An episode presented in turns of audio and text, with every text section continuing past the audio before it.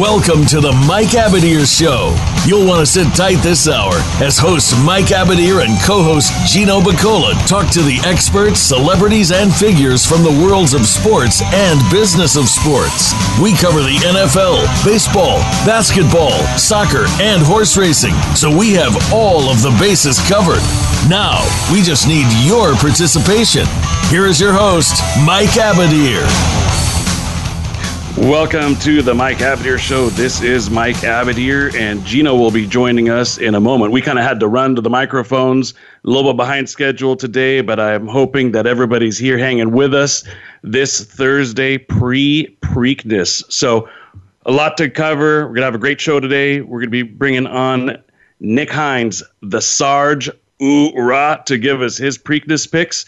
We'll talk a little baseball, a little Zion Williamson uh, NBA draft, and um, most of all, just kind of break down uh, how I think Game of Thrones now completely sucks. So uh, that's kind of the lowdown for this upcoming show. Uh, would be very curious to hear what you guys think about Game of Thrones because I am so disappointed. There's actually an online uh, petition going around asking for a redo for season eight unbelievable. They've received 600,000 petition signatures so far for people asking to redo Game of Thrones because they're so disappointed with it. I don't think that's going to happen, but that's what the people are asking for. So, very curious to hear Gino's take on that as well because that's, he's been a little bit more crazy, forgiving though. with the show. That's Yeah, he's been a little crazy. bit- yeah, I figured you you. Okay, Well, because first of all, what are your thoughts of? Just yeah, give me the lowdown, G. okay, well, you you have to. First of all, there are a couple things that people are upset with. One, yes, the pacing of the first six seasons is, is different than the than the pacing of seven season seven and season eight. Right? I, I completely agree with that. But a lot of that has to do with one. Think about where everybody is. Just in the logistics of the story, everybody's all spread out. They're not interacting with each other. They, it takes long periods of time just to even get next to each other. Now, what's supposed to happen in season seven and eight when they all come together? Nothing. They're just supposed to. Nothing's supposed to happen for just a season or two. There's supposed to be no development in the characters. Okay, you know that was the thing that I've seen people get upset about. Okay, fair enough, but why not keep doing what made it great in the first place? Like, I'll give you an example. But I love well, it's hard when there's a time. Varys' It's hard when there's a time a, a- Element. you know, like because before there was no ending, right? It's books with no ending, so it's you you can you can go very slow because you still have the opportunity to kind of shape the ending. Now, I, whose decision was it to to end this season? Right? Did they want to? Did they say, okay, we're done, we don't want to go any any longer? Was it HBO's decision? Who knows?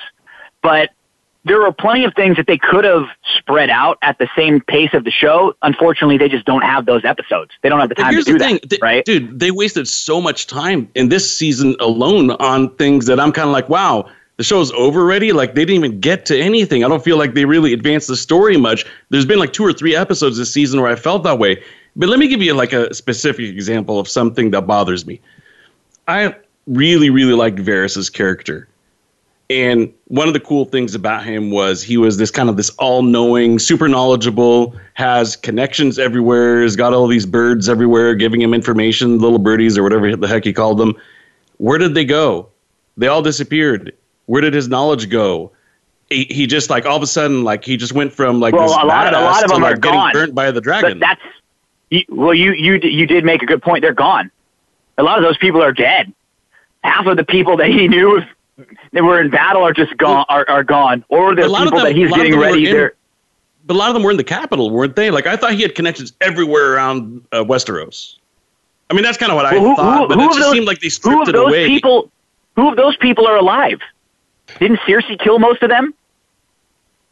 You know, Maybe, but I mean, the point ago? was we never really got to see them anyway. We just saw him getting word of and being ahead of the curve and being ahead of everything, and then all of a sudden, like you know, now. And here's the funny thing, also, this kind of got me to chuckle a little bit. Speaking of Varys, like let's just say somebody likes your girlfriend better than you. Let's say I like your girlfriend better than you.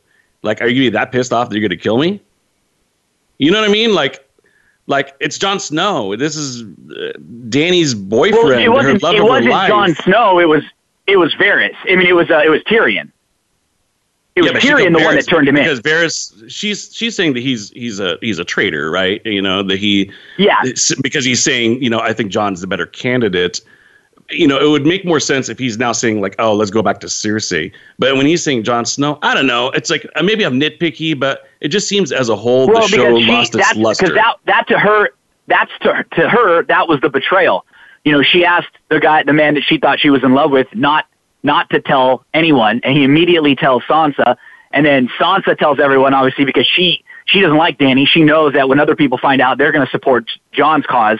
So she she's, I think, figuring things out on her own and realizing that you know what, like I'm a little.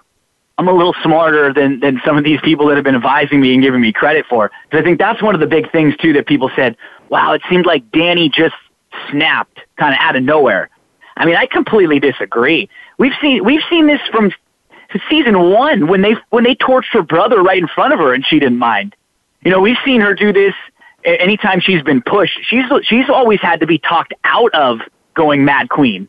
You know, she's done a pretty good job of listening when they've told her, but every time Varys, well, and particularly Tyrion, told her to do something, it backfired.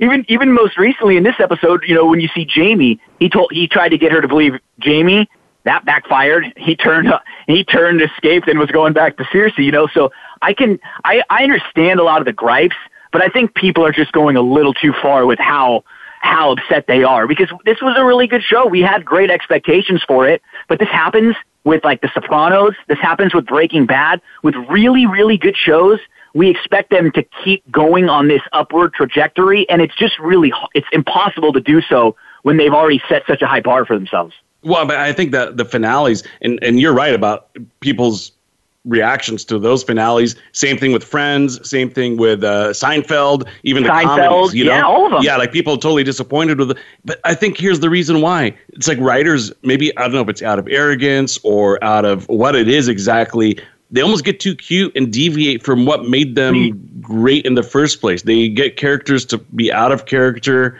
and I don't know. Like there's to me, it just seems like there was a lot of things that would have been really cool to see. Like you mentioned, Jon's sure. betrayal was was really the core of the issue, and I completely agree. You know, Dany's beef should we be never saw that. Jon not being able to keep a him, secret. Why couldn't we see uh, Sansa and his him family's reaction to that news? Yeah, like 100%. I really wanted to see that. that would have been really really cool. And instead, it just jumps right to her being a big mouth and we don't even know yep. like how she received that information and why was she such a big mouth right away? You'd think like she was bottling it up for a while and then couldn't keep it anymore. This was like it seemed we don't know the time in between but it seemed like a snap of a finger later and she's like blabbing her mouth. I don't know. The other thing too is how you, you know you're talking about Dany. we shouldn't be surprised. You're right. We shouldn't be. But i did think once she heard the bells ringing that, that yeah, sure, point, sure. That she, was that was the one. She kept on going over and, and over, like ro- up and down each row. It seemed like getting people when, that I mean, there had to be innocents up and down those streets. There weren't any of the bad guys really. And you know, oh man, she was she was getting like, and and that's why Jon was going because like there were moments when she's getting her own men. You know, like she's getting their own truth. Yeah. Like that's what I, I always laugh because it's like you're telling me you can control the dragon that well to where you know exactly yeah, yeah, there's totally. no little back totally. little backlash anywhere coming precision, up. Yeah, you know. So so that that's impressive. That was that was impressive. But um, okay, I, so where do I we go from here? In that, um, you, you know, I agree in that there are there are some moments missing. And I, I heard a good point, and I can't quite recall where I heard it, but it was something along the lines of, in this, it shouldn't really be this way in, in TV or even in movies, is that if you didn't know like what was going on in the story, you wouldn't be able to follow it along very well in this season. They're missing too many big things that they just know that we know what happens and they kind of assume and they move forward. Well and said. there's there's been a couple pivotal scenes that are just not there. And that the one that you talked about, I think, is, is probably one of the biggest ones, you know, it, when we don't see them interacting and everybody realizing who Jon really is. Yeah, no, that, that was well said. Whoever it was that said that, I think that, that makes a lot of sense. Um, you know, obviously we could talk about this so, so, I mean, I could go on for like hours. I actually have some notes even on some of my thoughts because I had so many in my head. Woke up in the middle of the night and I'm like, I got to get that down. That's a really cool thought. But um, just for the sake of uh, being able to advance the show here a little bit, where do we go from here? What do you think happens next? Do you have any predictions? Clearly, Jon's not happy with Dany. Does, is is that finally the the straw that breaks the camel's back to their relationship entirely? And did they get physical with each other? And if they do, I mean, physical in a fighting way. Um, and if they do, who backs her? Who's on her side? Because it seems like her army is pretty small. It's pretty much the dragon, a couple unsullied, that's, and maybe Tyrion. That's key, right? That that's exactly that's, that's the point I was going to bring up. How do they split? Who follows who? Who's backing who now? And you know, are they going to go with Jon? Is Jon going to try to rally the troops and come with me? Because that's not really Jon's. He doesn't want this, right? he's only really done that in, with one cause, really to fight the, to fight the dead. So is he gonna is he gonna go rally the troops to fight Daenerys, or is he gonna try to get out of there quietly? Uh, you know, who, and and what's up with Tyrion now? Right, Tyrion's now seen Daenerys kill his brother, sister, and best friend, even though he was the one that put Varys up to it. Um, what's his reaction like? He can't be really loyal to her anymore after he's seen the mistake that he's just made. He just cost Varys his life. And you know, the, the quote that Varys says at the very end when he tells Varys, Tyrion tells Varys, you know, it was me. And Varys says, I hope I deserved it. I hope I was wrong. And yeah. he wasn't. he was right. Yeah. He was right. Now I've got a really, really crazy prediction for you. All right. You ready for this? Let's hear it. Jaime Lannister is still alive. Okay, I've I've heard that one that Jaime or Cersei or we didn't see them go. I don't think That's Cersei another thing is. I, I, think Jaime is, and part of it is because remember the prophecy was that she was going to be at the end killed by her younger brother, and I think they're like minutes apart, twins wise. And I think sometimes those things can be taken literally, but I think in this one it's going to be because he had her go down to you know they thought they were going to be able to exit and get on the little buoy or the boat or whatever and be able to, to he leave. her on that path. He took her down that path, and she dies. He lives, and uh, I, I, one of the reasons why I think that is because why wouldn't they just have finished him off with uh, you know in the, in the, in the sword fight with uh, Greyjoy? Yeah, or you know, it would have been. I think it was a little unsatisfying because we never got to see anyone kill Cersei. And we were expecting all along to get Arya, to get some Arya Cersei interaction, to get a Dany Cersei interaction, maybe another Tyrion Cersei interaction. Some, but we didn't get that. That was definitely something that was very unsatisfying to me. Very, very unsatisfying. We didn't get to see too, somebody. Like the Hound just let her go. Yeah. I thought the Hound hated her guts. I know the mountain's right there, but yeah. still, I thought the Hound would have just quick little sword to the stomach and boom, done. All right, now let me, let me kill the mountain. How about Qyburn? Adios, Qyburn. Boom, yeah. just Gonzo. that was awesome. Oh, yeah. That was really that was really yeah. interesting. By the way, how they uh, ultimately have the Hound die by fire. Of course, not too surprising there. But uh, yeah, you're that right. To me, how, was, can, how can they have Cersei as, die by by boulders and rocks that are crumbling? Come on. Yeah, and as far as as far as the unsatisfying with Cersei, the one thing that I probably mentioned on this show over and over again was the Clegane Bowl that I was excited for. And I thought that scene, even even from all the complaints I saw from people on social media all over, it seemed like most people agreed that that was a really cool, good ending, a satisfying ending for for the Hound and for Clegane Bowl too, because that was we didn't really expect a, a happy ending for the Hound, right? He's not one of those type of characters who's going to be living in a castle, drinking wine, you know, partying at the no, end. He no. was someone who he had a goal, he had a task, he knew from from the very beginning. He said all along, "Brother, I'm coming for you. You know yep. how you know how it's going to end for you, brother." And he yep. had to. He, he was able to complete his task. And the you mentioned the irony of going into the fire. Yeah, yeah. Uh, let's take a quick commercial break, Gino. Um, like I told you, I mean, you and I could talk Game of Thrones all day. There's just so much packed there. Hopefully, some of the listeners are big Thrones fans too. Would love to hear who's disappointed, who's happy with the season thus far. But we'll shift gears and talk some Preakness, baseball, Zion Williamson, NBA draft, etc. Stay with us. We will be right back.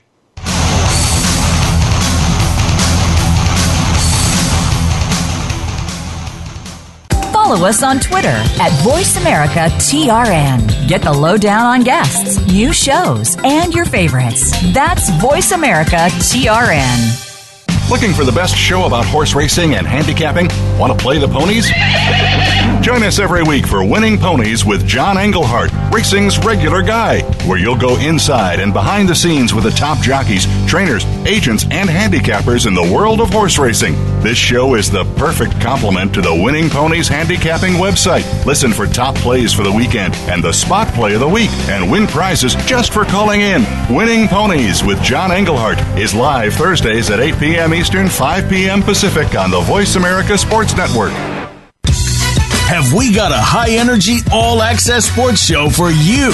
It's Outside the Huddle, starring Lemont Williams. Each week, join Lemont as he takes callers, discusses the week's top stories in the world of sports, and sits down with active and former players to discuss their transition from sports to business.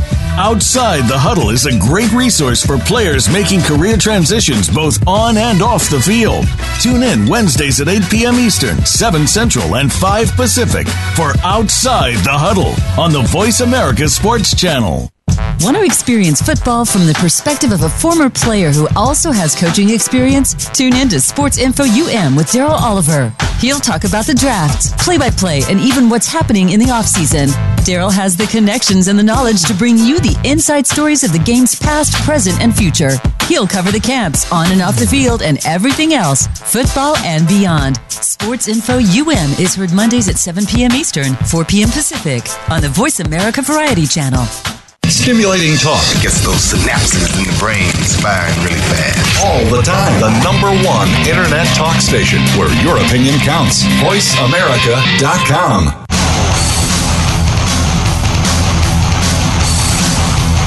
This is the Mike Abadir Show. If you want to call in today, we can be reached at 1 866 472 5788. That's 1 866 472 5788. Or send an email to Mike at the Mike MikeAbadirshow.com. Now, back to this week's program. Welcome back, everyone. Mike and Gino here talking Game of Thrones, Preakness. We'll be joined by the Sarge in a moment. Before we uh, leave the Game of Thrones conversation, Gino, I do want to make one uh, quick observation. And I think I have my facts correct on this, but you might know a little bit more about the subject matter. Am I correct to say that the uh, showrunners, David Benioff and D.B. Weiss, went off script or actually came up with their own script for this season because the books hadn't been written or released yet um, by George R. R. Martin. Yeah.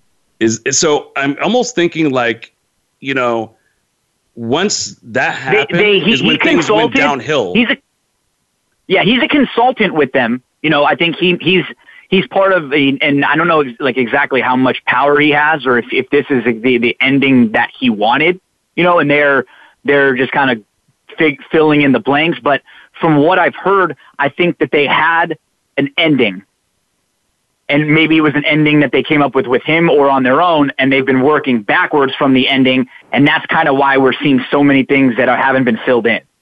Because I think that they're, we're like, okay, ending, here's where we were. Now we're going to try to fill in everything in between. And unfortunately, we're just not going to have enough time to hit and to, to dot all the, the, you know, the I's and cross all the T's. Yeah, it's kind of funny because one of the things that um, had been out there was, you know, with regards to the online petition and stuff, it was saying that uh, D and D have proven themselves to be woefully incompetent. And I'm kind of like, well, wait a second. They had an award-winning show, one of the most popular shows in the history of television, for six full seasons. Season seven slipped a little bit, and eight, in my mind, slipped and do, majorly. Do you ever watch and, the post? But don't you think that there's a there's like a it's not like they all of a sudden started. Yeah, do you ever watch the, I think they had double do you ever, responsibilities. Yeah, do you ever do you ever watch the, the post show when they t- when they talk yeah. about what happened yep. in the episode? Yep. Yeah, and you know you when you hear them, it always it's funny. It's like I feel like most of the time, if I had the director's com if I had their commentary along with the episode, it would make the episode better you know, because then every time I watch, there's always a couple things that I kind of have a question about or I'm, I'm, I'm wondering about. And then when you hear them explain it, it's it seems a lot better, right? And that that doesn't necessarily mean it makes the show better, but I can see in their head the ideas. And and they don't seem bad even when they're portrayed, but just the way that they've come across on on TV, they've been a little bit unfulfilling. Like for me, I would say that I if I was expecting a 10 this this season and like a 1 is awful, I would I'm literally like in in a 5. You know, I'm like in in like the middle to I'm like a little disappointed, but I'm still like the episode that we watched the other night, that was still an entertaining 80 90 minutes of TV we're watching. We're just so invested in this show now because of, we've been in, in it for a decade or, you know, all these hours that we've invested that we find so many of these little plot holes that we want to dig out. But, you know, that wasn't a bad, you know, Dany found out that, you know, like everyone's kind of against her now and she finally did snap and she, we, this, this prophecy of the dragon above King's Landing that we've kind of seen in flashes and heard about for, for years comes to fruition and we see her just lay King's Landing down. I mean, if, if you're just watching that as like a movie in a standalone episode, you think it's great. But we just were expecting, you know, all of these different storylines to kind of come together and, and a lot of them really haven't. Yeah. Yeah. And th- there's been some nitpicking going on too, but it kind of makes sense though. Like, you know, and this is going back two episodes. Oh, yeah. You know, when when Jon Snow didn't say bye to Ghost, like why wouldn't you not say bye to your dog or wolf I agree. or whatever? I did not. You know, well, because maybe some he's weird coming back. things like that where I'm kind of like, that wouldn't take any time. Why why would they do Yeah. that? You know, and But, maybe he's um, coming back. You know, That's I guess why. uh, maybe he's going to see Ghost again. Maybe. And uh, speaking of, of seeing uh, characters again, are we going to see Khal Drogo come up uh, back from the dead? You think that's in line for next episode? there's just been a lot of things I was expecting, and now how how how many things can happen in this last I know. you know huh? what not even hour and a half? Yeah. That's that's just like there's a lot that you still expect to happen. Like we're expecting showdowns between you know multiple characters. At least we, we did see the Jaime Cersei kind of maybe they tied up their their ending. We saw the the Hound and, and the Mountain. They tied up theirs. We know Arya's still out there. We saw at the end, and and I I did like what they what the showrunners had said. They said you know part of the episode when you're seeing all of the the the fire and the debris and everybody running through the city, we're showing you through the eyes of extras. But then we wanted to change it to put it through the eyes of Arya because you know we really wanted to have a character that you really care about, and you could kind of see the panic on her face, and that the, you, you did see it. Like it was really epic. Um, I just what what would be your prediction for me? I think it's going to be Sansa. I think Sansa and Tyrion. I'm expecting some combination of them sitting together. I mean, couldn't that only happen if the if the two biggies die? Yeah. And I think they may die in battle against each other. I think Jon's gone.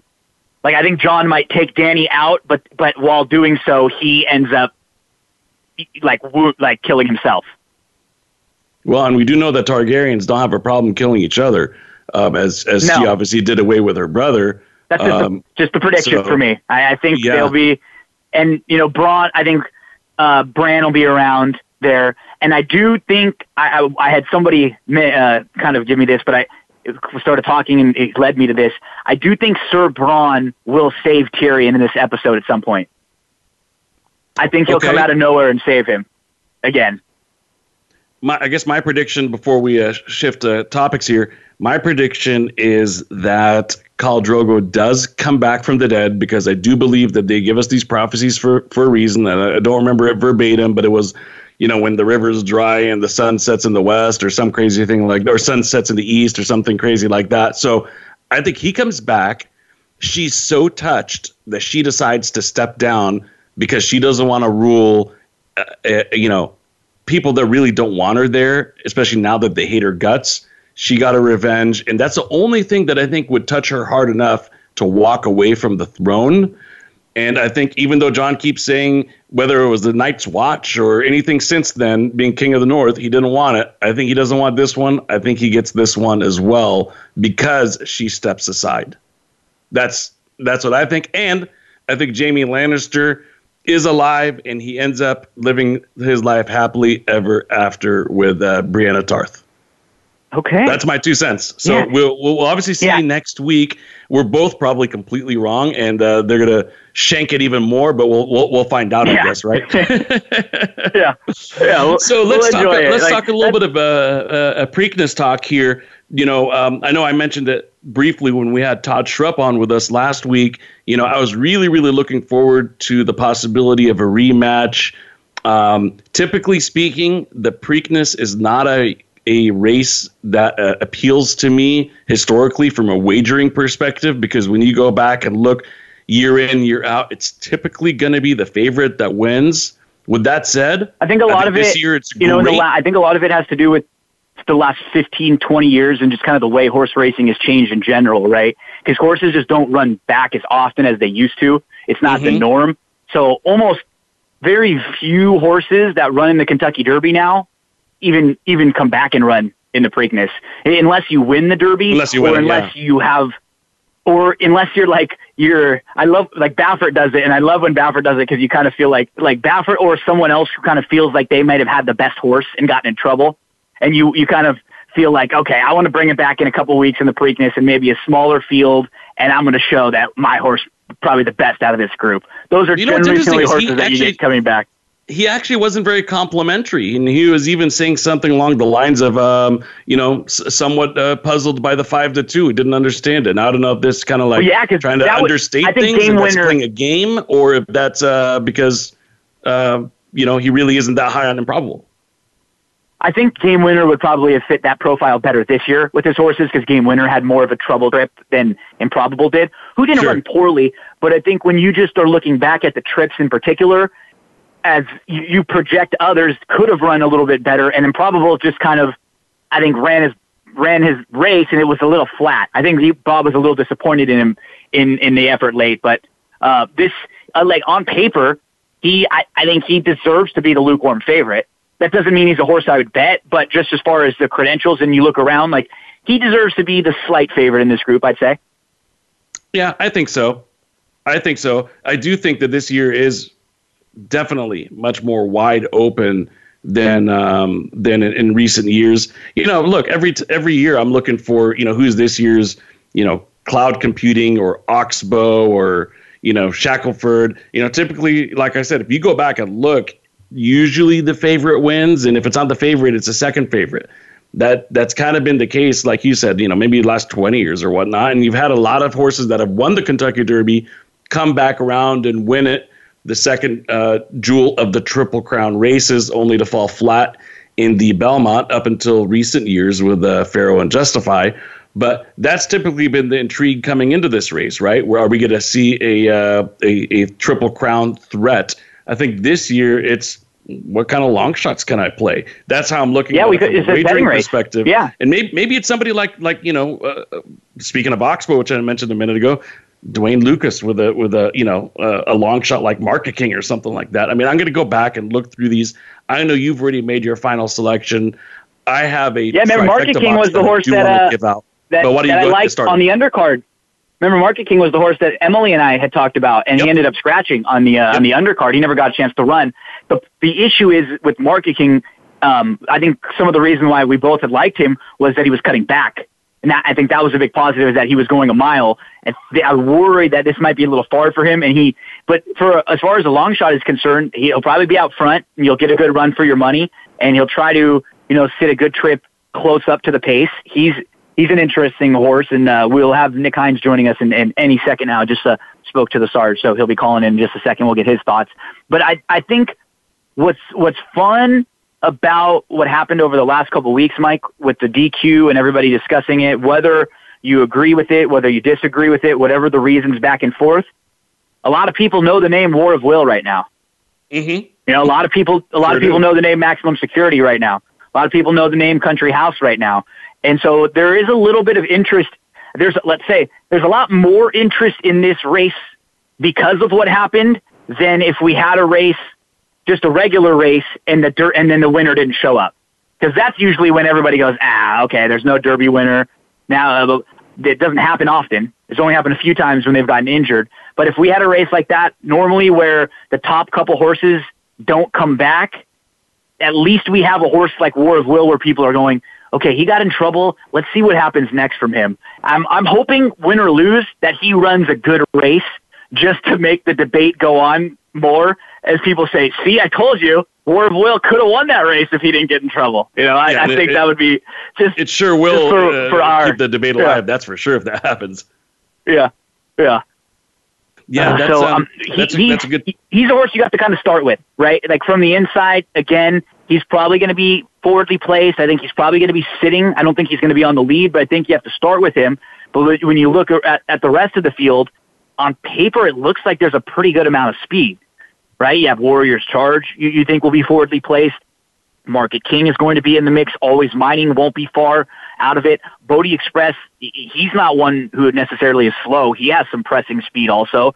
And then Anothertwistafate wouldn't be shocked to see him up in the mix. So there might be five or six horses that are all within a length or two early on or trying to get position early on. And that could make this, this pace go pretty quick. And that'll kind of, I think, be the way that I handicap this race and, and the way that I'm looking for horses to play based on, okay, I think it's going to be horses that are going to be sitting in the middle to the back of the pack here. Yeah, I haven't had much of a chance to watch uh, Pimlico so far, but I'd like to go back and watch some races and look at the charts and see how the speed's holding up. Has it been setting up fairly for uh, closers and that and that type of thing? Let's uh, let's get. I'll tell you. Um, Sarge's take though um, on, on the Preakness and oh, nice. bring him into the discussion. Here he is.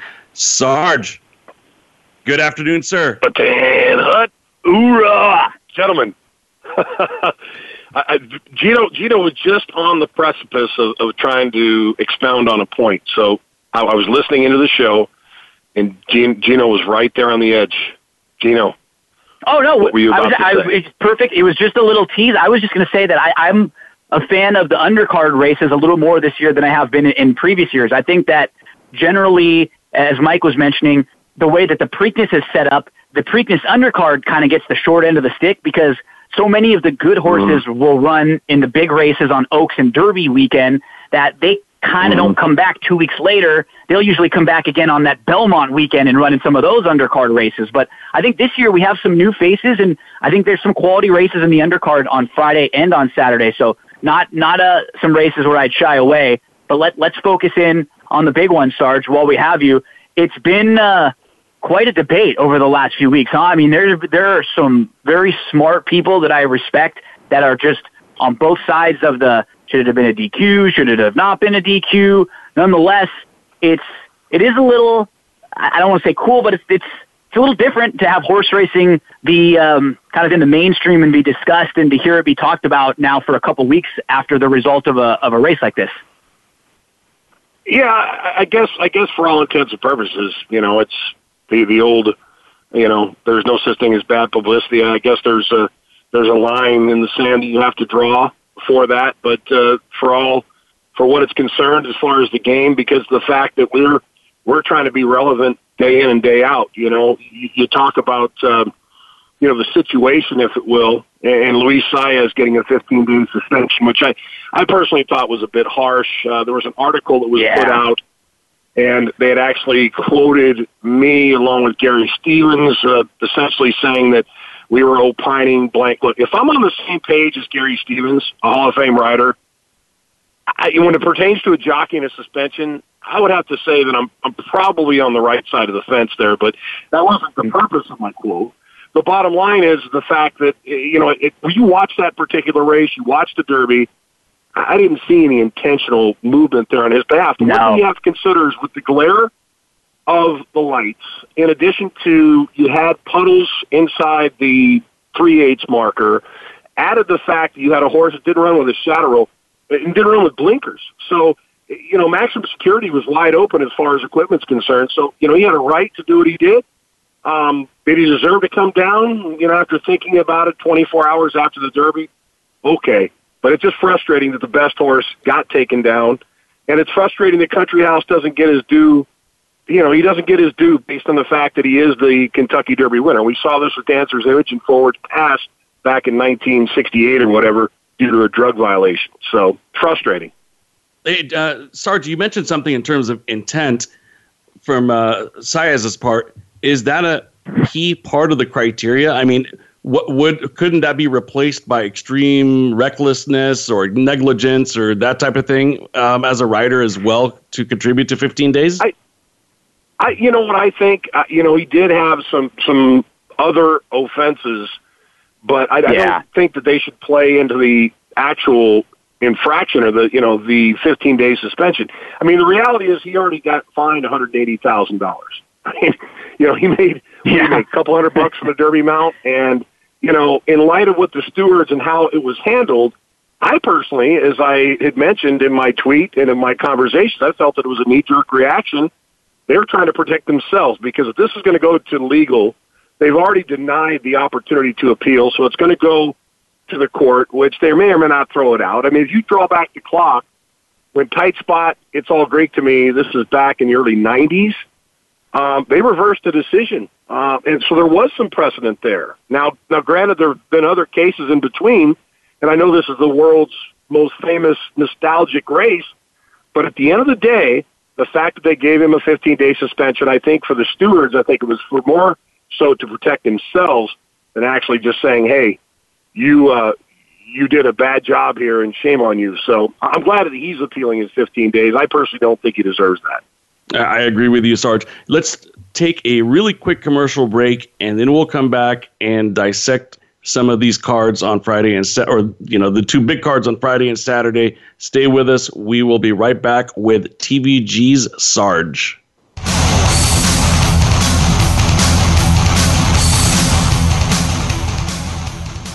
Become our friend on Facebook. Post your thoughts about our shows and network on our timeline. Visit facebook.com forward slash voice America. Racers and Rental Cars is the program for wannabe pro racers and those interested in the racing profession and automotive industry. Join hosts Cameron Foray and Don O'Neill as they take you behind the scenes with previews and review for race day. It's about the business as well as the fun. We've got the scoop, the guests, the discussion, and the WTF moments. All you need to do is bring your ears. Racers and Rental Cars heard every Saturday at 10 a.m. Pacific Time, 1 p.m. Eastern, right right here on the Voice America Variety Channel. Sports continues to grow and evolve to ever increasing prominence in today's society. On All Around Sports, host John Inglesby will connect with the leading newsmakers from the sports world, including players, owners, and fellow sports journalists, discussing the top news and events that are relevant to sports today. John will also report from and offer his experience of the world's top sports events. Tune into All Around Sports with John Inglesby, Mondays at noon Eastern Time, 9 a.m. Pacific, on the Voice America Variety Variety Channel. Do you love sports talk? Can't get enough sports talk? Have we got a show for you? It's about the NFL training camps, Super Bowl previews, a look at the new starting quarterbacks, and weekly key injuries. We'll take your calls and emails right on the air. Former Philadelphia Eagle James Loving is your host, and you never know who'll drop by for a co host spot or an interview on the spot. Tune in to Loving That Sports Talk with James Loving every Wednesday at noon Pacific. Pacific Time, 3 p.m. Eastern Time on the Voice America Sports Channel. Streaming live, the leader in Internet talk radio, voiceamerica.com.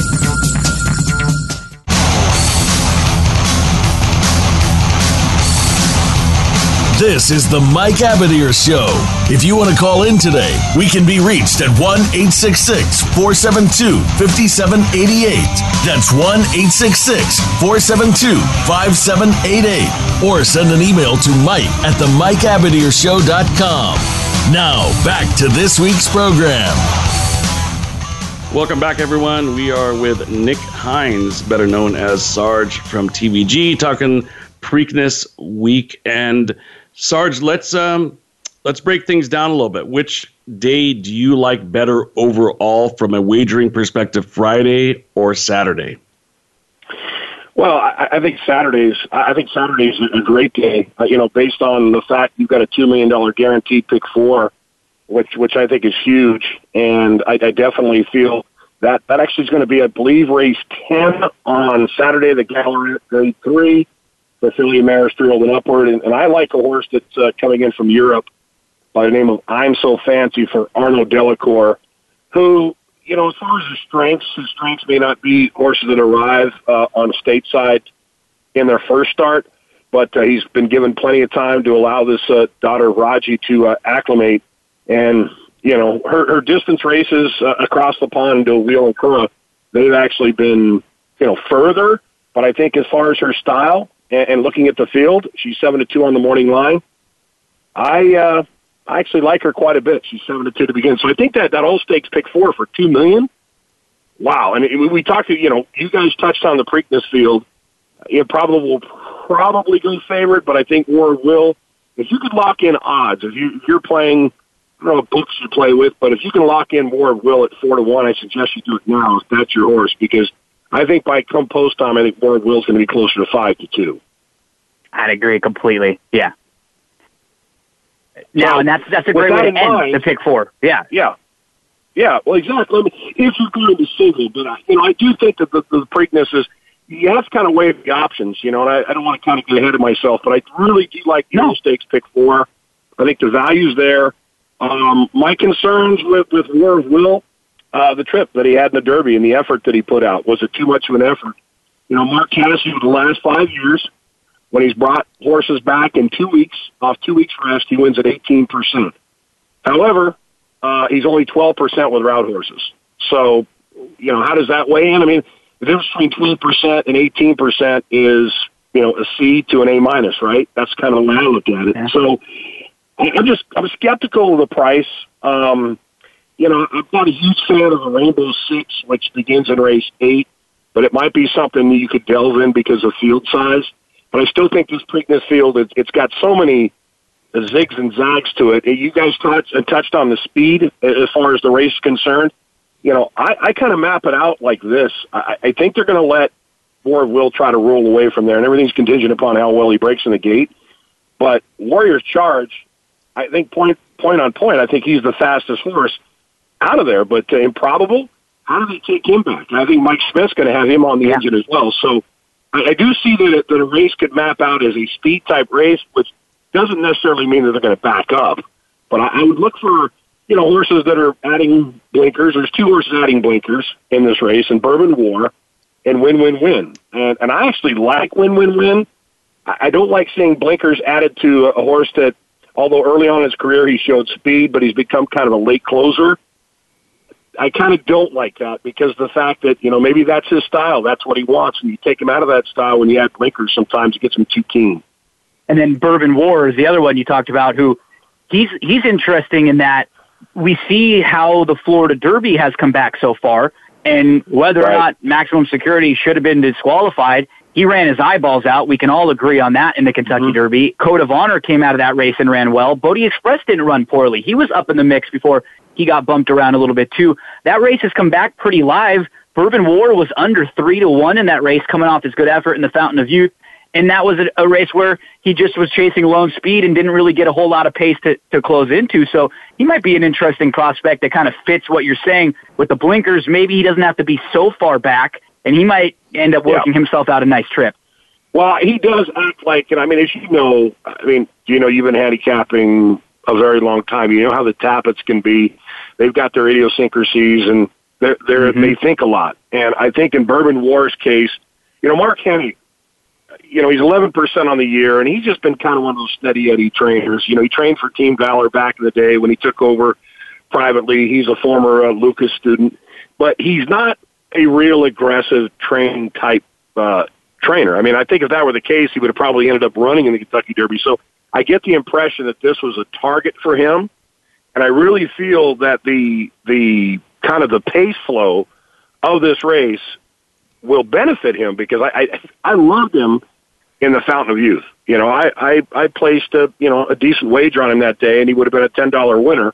But uh, then he came back, and I think he just reacted on sheet. So I applaud the fact that he's given him more time. We look at the field, we think value. I think Bourbon War is the value. Plus, you get to Irad Ortiz Jr. back in the irons, and I'm sure that he had options. I mean, if, if you kind of look through it, not saying that he would have ridden improbable back, because I'm sure Baffert made that change. You know, he went to his money man, but you know, Irad, I'm sure would have had other options in that spot, and he's sticking with a horse that he's had good success with. So I think play, you play this race vertically. Another point I want to make is that if you like a horse, or say you had a horse in the Derby that's in this race, there are four total of the 13. uh, don't get off the wagon. You know, this happened to me back when Lookin At Lucky through the rail in the Derby. I was all in, and then when the Preakness came along, I switched off and went to Super Saver, thinking, okay, we might have a Triple Crown opportunity. Cost me twelve grand because every key I had in the Supers went to Super Saver, and I took away from Lookin At Lucky. So there's the old saying, "Dance with the girl that took you there." If you like a horse, and you like the horse, unless there's something totally negative about them, and you don't like the sheet move or physically don't look right, don't don't get off the train because you could be getting off the money train if you're not careful. Nick, speaking of supers, I always have to ask you when you come on the show, do you have a Super Sarge Fecta in the uh, Preakness? Uh, I will put one together. You know, the one thing that I, I love about the fact that you know the Preakness does, they do it Pimlico, they don't do it Churchill. You can play it for ten cents. Yep. Yeah. You know, you know in, in some eyes, in some eyes, it would say, "Oh, well, that saturates the bet." The truth is, thirteen horse field. I don't understand in a Derby. You got a 19, 20 horse field. Why can't you put at least a fifty cent superfecta out there? I can guarantee you the pool sizes would increase probably 150 percent if they were to do that. But in this case, I get more people that my ask me about that every year than anything. Everyone's asking me why. People would love it. They punch r- random ones, quick picks. I mean, everybody would play that a, a bunch of times. Well, they do allow they do allow for fifty cent trifectas in the Derby, so I don't I don't understand why they wouldn't allow for a ten cent superfecta. I think it's I think it's a great bet. I, I think for the for the Preakness, for me, uh, my goal is to find that one key horse, and I, I'm going to trust in War of Will. You know, I've become a fan of the horse. You know, I do have my reservations about him coming back in two weeks off a hard effort, off an effort in which he supposedly strained a muscle in the Louisiana Derby but he showed me enough on the bridle. He's, he's going to have to learn to relax a little bit, but he showed me enough on the bridle that there was enough there in the Derby. And, and even after he kind of got in the wipeout situation inside the uh, the five sixteenths, I like the fact that he still almost got back on terms with maximum security that was turned away. So it's not like he completely shut it down, but at the same time, the fact that he jumped back into the bridle and tried to re-engage, it does concern me a little bit. But but the horse looked fantastic, and as you said, you know, a few moments ago, Gino, I mean, this would be, uh, let's call it, you know, it would be poetic justice if he were to win this particular race. It would open up for the conversation and might make for a better conversation down the road. Say, for example, he comes back and the Belmont wins the Belmont. Because I think at this stage of the game, my favorite three read out there, period, is Tacitus. I've become a huge fan. I thought if he came back in the Preakness, he was going to be my bet. He made three or four different moves in the Derby. I realize there are other horses that had trouble, but you know, and I, I, appreciate Bill Mott taking care of Tacitus, knowing it's a long summer. But uh, War of Will, I think this is his opportunity, his time to shine. If he's going to do it, it's going to be Saturday. That's just my two cents. So you'll be building your uh, super tickets around War of Will. That's good stuff there. Uh, right. Hey, Sarge, I have a quick question for you. And I think you're the appropriate person to ask this of because you've got ties to Golden Gate as well. I know you run some of your own horses, both north and south, and you probably have a little bit of a relationship with uh, Blaine Wright. Was there any possibility yes. that JJ Hernandez was going to get this mount back, or is it one of those things where once you get to that level, you can't risk it and you got to go with Ortiz? I think if it was left up to Blaine Wright entirely, I think you would see uh, Juan Hernandez on that horse. But you know, owners, uh, you know, they're the ones that pay the bills on these horses, and uh, you know they look at it on the on the grand stage, on the big stage.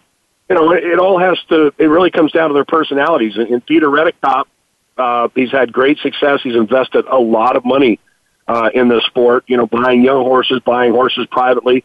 But but I, I think that if it were up to Blaine Wright, it would have been Juan Hernandez all alone. You know, even in the Lexington, the, the fact that Javier Castellano is not back aboard. You know, nobody's really talked about that. I mean, he, he's on Warriors Charge, and look, Warriors Charge, what's he done? All he's done is, is basically win an entry level allowance, and he's only had 21 mounts, uh, you know, over the course of the last past calendar year for Brad Cox. So I'm going to try not to read into that too much because I, I really felt that if Javier liked what he felt and had in the Lexington, and that horse just simply doesn't like to be inside of horses.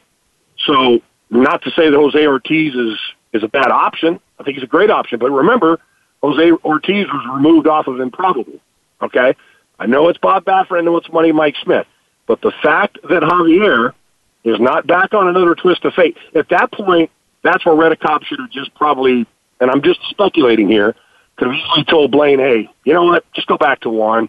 Tired of these games. And that's what happens a lot of times when you get those big league riders because they, you know, Blaine Wright, granted, he's got a big enough stable for the left coast, but he's not a nationwide trainer. So not a lot of people know him. He wins, obviously does a good job. But for me, when you look at values, look at morning line, if Juan Hernandez run Anothertwistafate, he'd probably be 10 to 1 or better. You got Jose Ortiz, he's 6 to 1.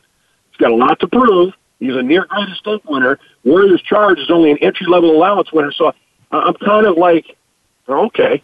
I mean, Javier is 12 to 1. So the point that he's on a horse that's twice the odds of Anothertwistafate makes me wonder a little bit. That's yeah, all. no, no, no doubt there, Sarge. I hate to cut you off, but we're up against the clock here, and uh, want to thank you for coming on with us. Hope everyone has a tremendous Preakness weekend, and I'll be sending out selections on Twitter. I'm sure Gino and Sarge will as well. Have a great sports weekend, everyone. Thanks for joining us this week for the Mike Abadir Show. Please tune in again next Thursday at 7 p.m. Eastern Time and 4 p.m. Pacific Time for another show with Mike and his co host, Gino Bacola, on the Voice America Variety Channel. Have a great week.